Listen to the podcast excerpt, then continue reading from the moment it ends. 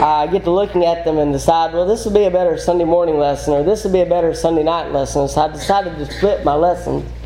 This is actually the lesson I planned for this evening. But answering the call. Answering the call. What call are we answering? How, how are we answering it? How's the call made? I remember a few years ago, I remember who said it. Uh, Brother David Meeks was preaching a sermon, and I remember him saying that someone had asked him at one point, Well, when did you get the call to preach? And he told them the exact date of his baptism. When I became a Christian, that's what he said. That's when I was called to preach the gospel. And in a way, that's exactly what we're supposed to do. And tonight's lesson is going to get into evangelism and how we are to win souls for Christ. But today, I want us to talk about how we answer the call of discipleship, how we become followers of Christ. Um, how does the call come? All those things that I hope to answer in our lesson for this morning as we talk about answering the call. If you've not obeyed the gospel, know that you are being called to discipleship. The question is will you answer that call? I want us to first look, and for those of you that are visiting, in all of our bulletins we put sermon notes. That's something that I started when I came here. Um, actually, did it before that, where I was before. Um, but we have sermon notes, and you can follow along with the sermon notes, and they go along with each of our lessons. And so, if you want to pull out a bulletin and the sermon notes, uh, certainly you're welcome to follow follow along with us. But our first point is how we are called. How we are called to discipleship. I want us to begin by looking at Jesus. We have to understand that Jesus came with a purpose. Uh, he came with a specific purpose when he came to this earth. We talked about that some in our Bible class this morning. Turn with me to Matthew chapter 9. Matthew chapter 9, and we'll look beginning at verse 9. Matthew 9 and verse 9. As Jesus passed on from there, he saw a man named Matthew sitting at the tax office.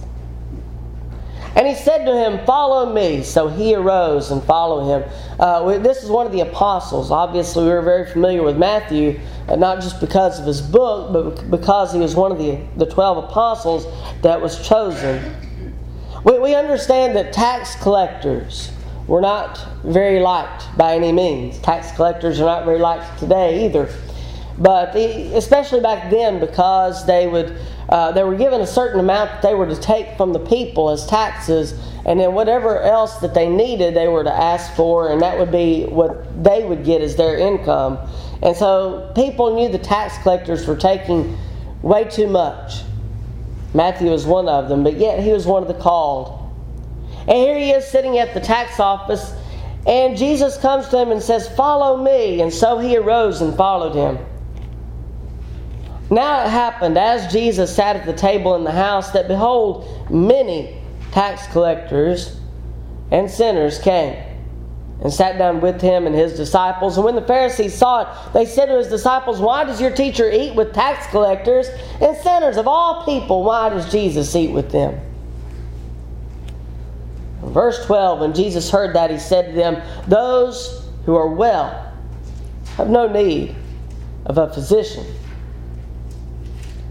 but those who are sick.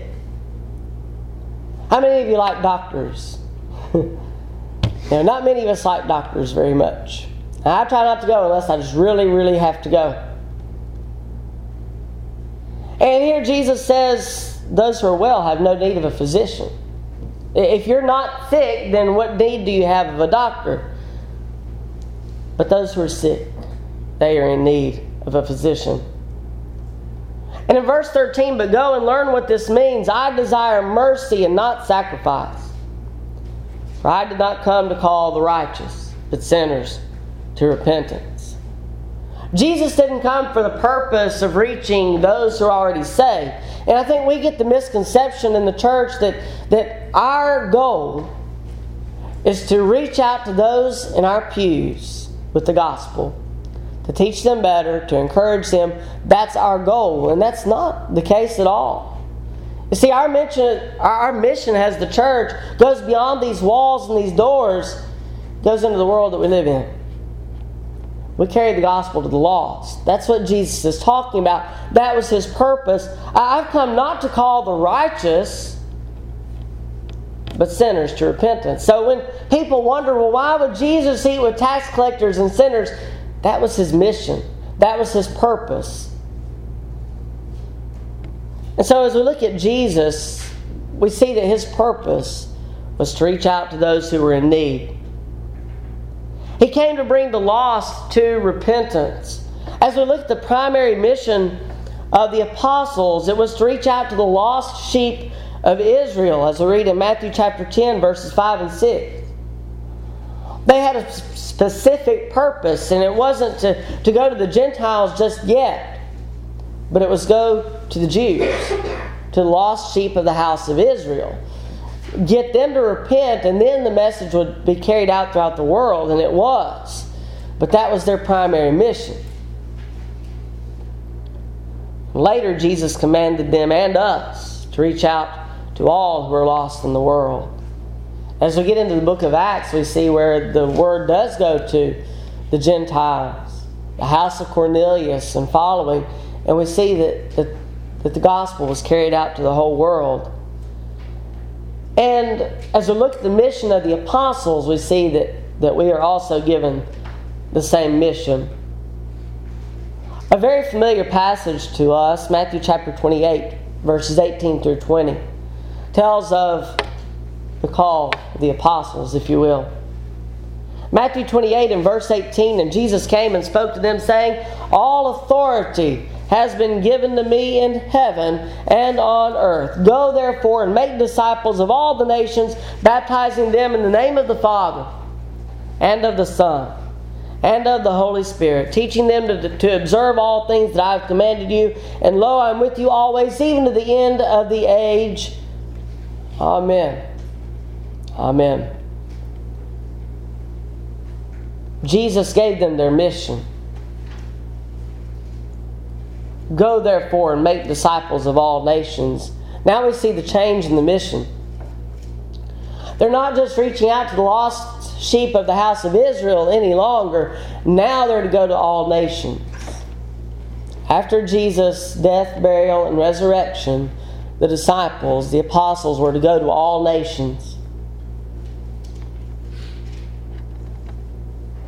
Make disciples of all the nations, baptizing them in the name of the Father, and of the Son, and of the Holy Spirit, teaching them to observe all things that I've commanded you. That was their mission. We understand that in the passing of the apostles from this life, we no longer have the, the things that they were, were able to do, the, the, the wonders and things of that nature.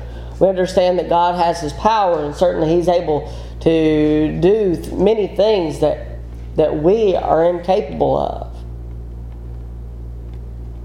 But in the absence of the apostles, we as Christians are receiving the call call that was once for them is now given to all Christians to carry out their mission to bring the lost to Christ. We are called to discipleship. All are called to discipleship through the invitation of Christ. In Matthew chapter 11, verses 28 through 30, come to me, all you who labor and are heavy laden, and I will give you rest. Take my yoke upon you and learn from me, for I am gentle or meek and lowly in heart, and you will find rest for your souls. For my yoke is easy and my burden is light.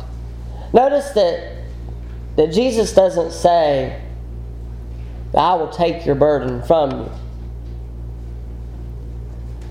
He doesn't say that there is no burden for Christians to bear. That's not what he's saying at all. But he says, My yoke is easy, implying that there is a yoke for us to wear.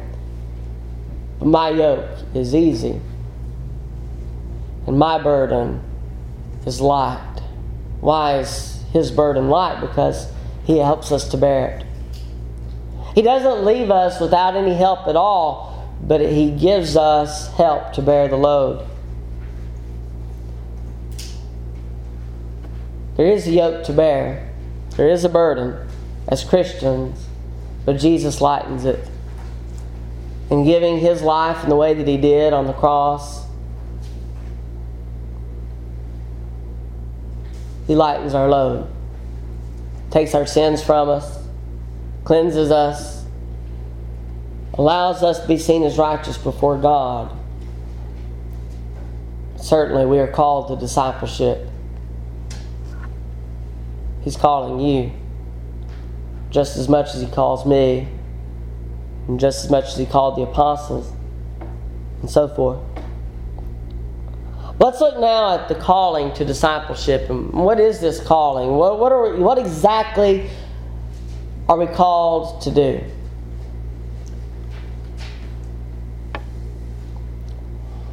From a personal standpoint, as I look at, at maybe a job that I'm supposed to do, I want to know what is required of me. I want to know exactly what is desired so that I can, can perform that. And that's exactly what we get in Scripture. God gives us His Word, and God gives us exactly what He's calling us to. He lets us know from the very beginning what He wants us to do. It's up to us to see it. Those desiring to follow Jesus, and I believe all of us do, or you wouldn't be here today. But those desiring to follow Jesus must begin in obedience to the gospel. We are being called to obey. Trust and obey, for there's no other way to be happy in Jesus but to trust and obey. That's what we're called to do, to obey the gospel of Christ. And it begins with exactly what you're doing right now. It begins with hearing the gospel, hearing and believing. Turn to Romans chapter 10. Romans chapter 10, and we'll begin reading at verse 14. Romans 10 and verse 14. How then shall they call on him in whom they have not heard or have not believed? And how shall they believe in him of whom they have not heard? How shall they hear without a preacher? The beginning of belief, the beginning of faith is hearing the gospel. Uh, we can't call on the name of the Lord unless we have believed, and we cannot believe unless we have heard. And how shall they hear without a preacher? Verse 15, and how shall they preach unless they are sent? As it is written, how beautiful are the feet of those who preach the gospel of peace, who bring glad tidings of good things. Uh, go back to the beginning of verse 15, and how shall they preach unless they are sent? That's our goal. It's not just the mission of the preacher. It's not just the mission of the person in the pulpit, but it's the mission of every Christian to carry the gospel into the world. Some of you came today because you were invited to come here by somebody. That's, that's what Christianity is all about. How beautiful are the feet of those who preach the gospel of peace, who bring glad tidings of good things. Verse 16, but they have not all obeyed the gospel. For Isaiah says, Lord, who has believed our report? So then faith comes by hearing, and hearing by the word of God. This is speaking of the Jews. Not all the Jews obeyed. Not all the Jews believed in Jesus. As a matter of fact, we, we talked a little bit in our lesson today, and we'll get into it more Wednesday night about how Jesus was rejected by his own people.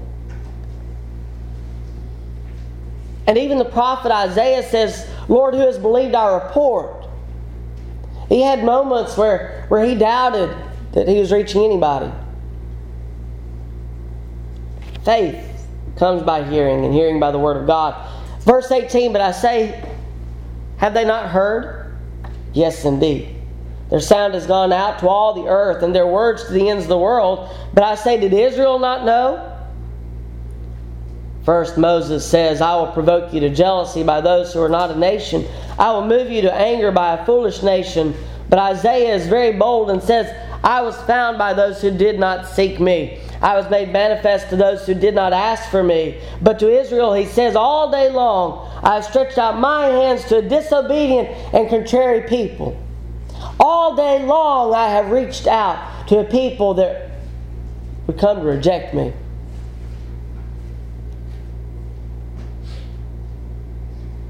Has he even ceased? Certainly not. Still, he's reaching out to the Jews. There's still a small remnant that is left. We've talked about that a lot too. All day long. I've stretched out my hands to a disobedient and contrary people. Not all who hear obey. We find that very good example of Israel. Not all of Israel, even God's own chosen people, not all of them remain faithful to Him. The gospel message has gone out over all the earth. Faith begins by hearing the gospel and believing the report. That's the beginning of faith.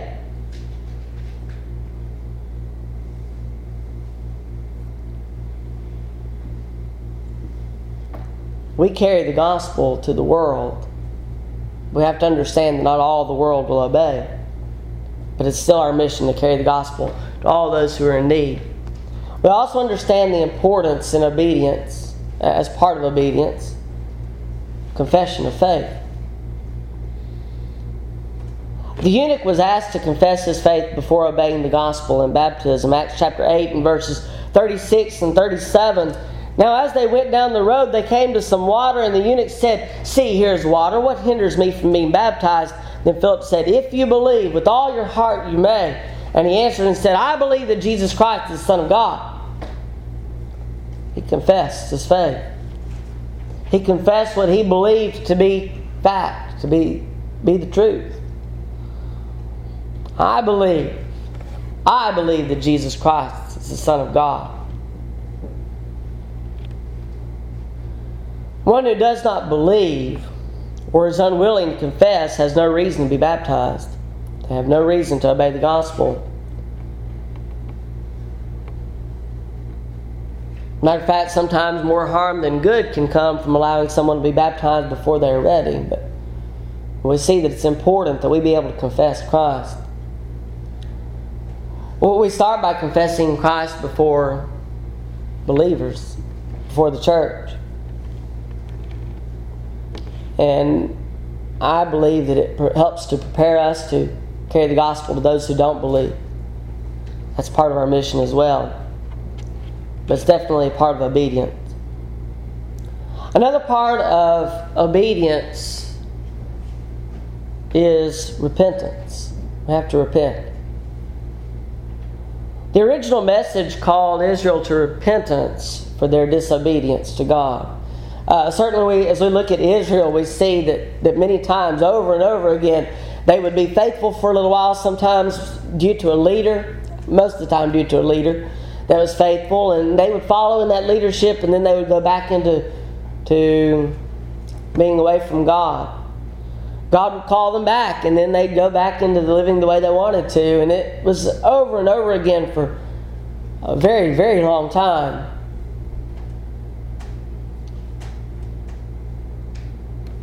But as a nation, Israel never really changed. And that was one of their, their greatest problems. Because Israel rejected Jesus, the message of repentance was given to all, Jew and Gentile alike. Now, this message of repentance comes to us. We, we are also called to repent. Romans 1, verses 16 and 17, it speaks of the gospel going to the Greek as well as the Jews. For I am not ashamed of the gospel of Christ, for it is the power of God to salvation for everyone who believes for the Jew first and also for the Greek. For in it the righteousness of God is revealed from faith to faith, as it is written, the just shall live by faith.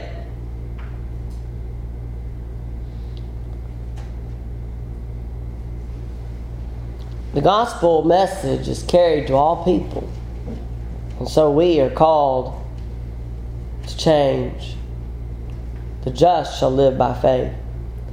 Repentance requires change in the life of one desiring salvation. One not willing to change is also not ready for baptism. I've heard many stories of people that are baptized and they may be excited for a while, but they, they never really change their ways. And they go right back into the ways of the world because they haven't fully repented. See, repentance is not something that you do once and it's all over and done with. Repentance is something that continues throughout life. You see, I realize that I still make mistakes. I realize that in some ways that my life has not changed as much as it should. And so in a sense, I still have to repent. I still have to have a penitent heart. Does that make me a sinner? No, it doesn't. We talked about that not too long ago, too. It doesn't make me a sinner because I'm still trying to serve God to the best of my ability. But repentance is a change of heart, a change of life. And it's something that we continually have to work on.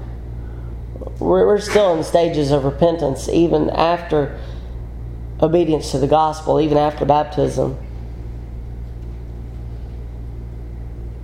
Change in an individual necessitates God's forgiveness as well as willingness of the individual make his life right in the sight of God.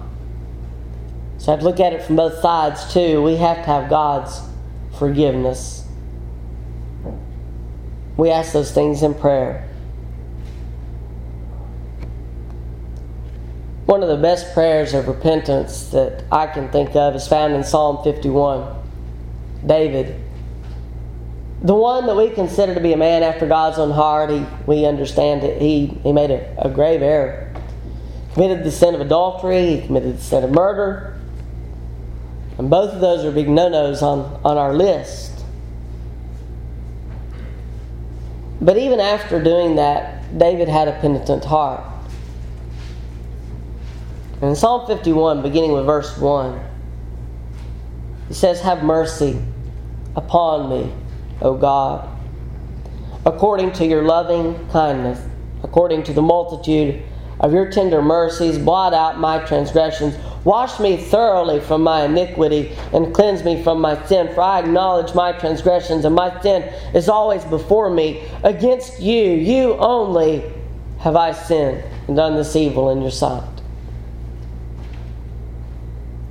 Verse 7 Purge me with hyssop, and I shall be clean. Wash me, and I shall be whiter than snow. Make me hear joy and gladness, that the bones you have broken may rejoice.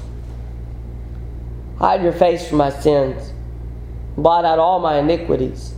Create in me a clean heart, O God, and renew a steadfast spirit within me. Do not cast me away from your presence, and do not take your Holy Spirit from me. Restore to me the joy of your salvation, and uphold me by your generous spirit. David desired to come back to God. He had made a, a, a, grave error in his life, but he realized the need for repentance. That's what we're called to do. But it doesn't end there because we're, we're told of more in Scripture that we need to do in order to answer the call to discipleship. So, so far, just to review, we've, we've got hearing. We have to hear the gospel. We have to understand it. Even if you only hear it from here, you can still understand the Word of God, but you have to hear it. And you have to believe it. It's more than just hearing. You see, we also have to believe. And if we don't believe, then, then we've done nothing really as far as obedience is concerned. We have to be able to confess that we believe. You know, how can, can we not confess before Christians? And, still confess to the world, can't do it. So we've got to confess also. We have to confess Christ. And we have to change our lives. You see, we can't just believe. There's more to it than just believing. Even the demons believe. Even Satan believes in Jesus. So it's more than belief. We also have to change. In order to be disciples of Christ, we have to change our lives in a good way. You know, we're told in different places that we are to be a peculiar people. We look at that word peculiar. Who wants to be peculiar? We want to fit in, right? That's not what it's about. We're different. Christians are different than the world. That's what makes us Christians. That's what God desires. So we have to change our lives. We can't live the way that we've been living. We have to make a change, and it's something that continues through our lives because we have lapses now and then. And we go back to doing the things that we used to do, but we realize that's not who we are anymore. We realize that we need to change, so we repent. But, but God's Word also says that we have to be baptized in order to obtain salvation. This is one that's tricky. Not really tricky in a sense of, as that God's Word says it, but tricky in a sense as, as man has made it tricky. But it's very plain. I read it very plainly in Scripture, and I think you do too. Acts chapter 2, beginning with verse 37.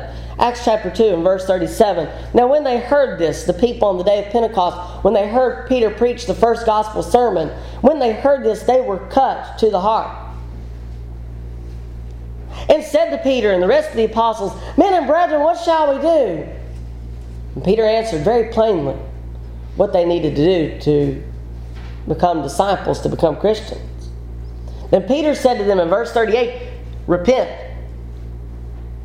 and let every one of you be baptized in the name of Jesus Christ for the remission of sins, and you shall receive the gift of the Holy Spirit. Now, there are people that say, well, you know, Baptism is an outward sign of, of an inward change in, in your life, in your heart. But, but, but what I'm reading here says that, that it's necessary. Look at it again. And, and make sure you keep it in the order that it's given. Repent. We must repent before we can be saved. Repent and let every one of you be baptized. Repent and let every one of you be baptized in the name of Jesus Christ for the remission of sins. You see, repentance and baptism come before we can receive remission of sins. That's what it says. And then you shall receive the gift of the Holy Spirit. 1 Peter chapter 3 and verse, verses 20 and 21 Speaking of the days of Noah, when once the divine long suffering waited in the days of Noah while the ark was being prepared, in which a few, that is, eight souls, were saved through water, there's also an antitype or a like figure. I like that word better from the King James. But there's a like figure which now saves us baptism.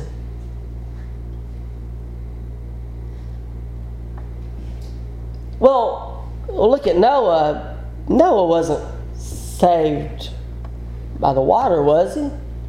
Or was he? Noah was saved by water. What was he saved from? He was saved from a generation of people who had forgotten God and who had done whatever they wanted to do, and, and now God was, was uh, even sorry that he made man. They were saved by the water, through water. In which a few, that is, eight souls, were saved through water. There is a like figure which now saves us baptism. Baptism saves us. Not baptism alone, we have to do all the other things too, but baptism saves us also. Not the removal of the filth of the flesh, but the answer of a good conscience where God even tells us exactly what it is. It's not a cleansing of the physical body. If I go in with grease all over my hands, I remember my dad. He's he's one. He's been a mechanic ever since I can remember, and he's got grease embedded in his hands. You can see it even when he washes his hands. They're not as clean as mine. That's not what baptism is about. It's not the, the cleansing of the physical body, but it's the answer to a call. It's the answer of a good conscience toward God, uh, understanding what God wants us to do. The answer of a good conscience is to obey, and part of that is baptism. That's made trivial by the world, but it's not trivial when it comes to God's Word. And then we're done, right? We've done everything that we need to do to answer the call of discipleship. Wrong. Something else that we have to do. See, it's more than, than just hearing and believing and confessing and repenting, changing our lives and baptism for the remission of sins. It's more than, than those things. There's something else that we have to do to answer the call of discipleship. And this is another one of those things that continues all through our lives. Turn with me to Romans chapter 12. It's one of my favorite scriptures. Romans chapter 12, beginning with verse 1, it says, I beseech you, therefore, brethren, by the mercies of God, that you present your bodies a living sacrifice, holy, acceptable to God, which is your reasonable service. Do not be conformed to this world, but be transformed by the renewing of your mind, that you may prove what is that good and acceptable and perfect will of God. I beseech you that you present your bodies a living sacrifice. Now, we think of sacrifices, we go back to the Old Testament, we understand the Old Testament sacrifices of animals, and, and that was to, to in some way atone for, for the sins of the people. And we understand that Jesus made the ultimate sacrifice by giving his life on the cross for us, and now he's asking me to offer my life, my body, as a living sacrifice. I continue to live in the world, and yet I'm going to offer myself as a sacrifice. In the same way that we think of repentance and putting away all the things of the world, now I have to, to, to sacrifice myself. Does that mean that I sacrifice some of the things that I enjoy? Yes. You know, I have friends that, that would be mad at me if I were to accept Christ. Am I to sacrifice them too? Yes. what about my family members? My, my parents, you know, they, they weren't Christians either, but did Jesus not tell his apostles to love me more than father or mother. Matthew chapter 10. For to love God above all. And so, yes, it means making sacrifices. But, but it also says here that this is my reasonable service. How's that to be? Think about it. Jesus gave his life for you, he sacrificed himself for your life for your eternity, for your salvation. Does it not make at least a little bit of sense that we are to sacrifice ourselves for Him? That we are to offer our lives, the way that we live, the, the people that we're around? We offer ourselves as a sacrifice to Him.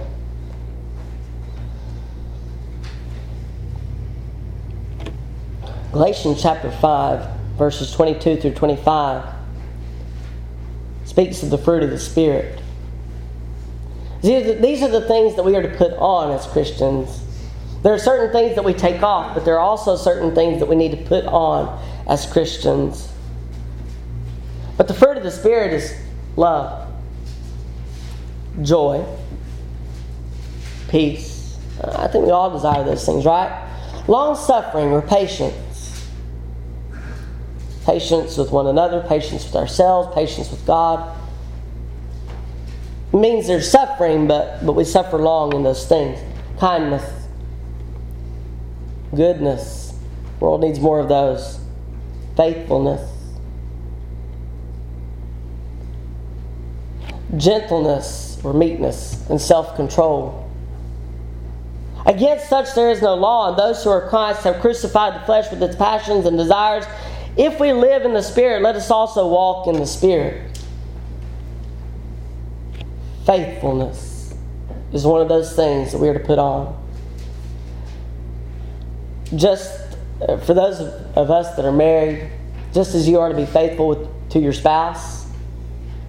We, we understand what that means, not cheating on them, not, not turning to another, but we remain faithful throughout our lifetime to that person that we committed our lives to. In the same way, we commit our lives to God as we become Christian, as we are obedient to the plan of salvation, and as we continue in faithfulness to Him. All the things that we are to do, faithfulness is probably the hardest.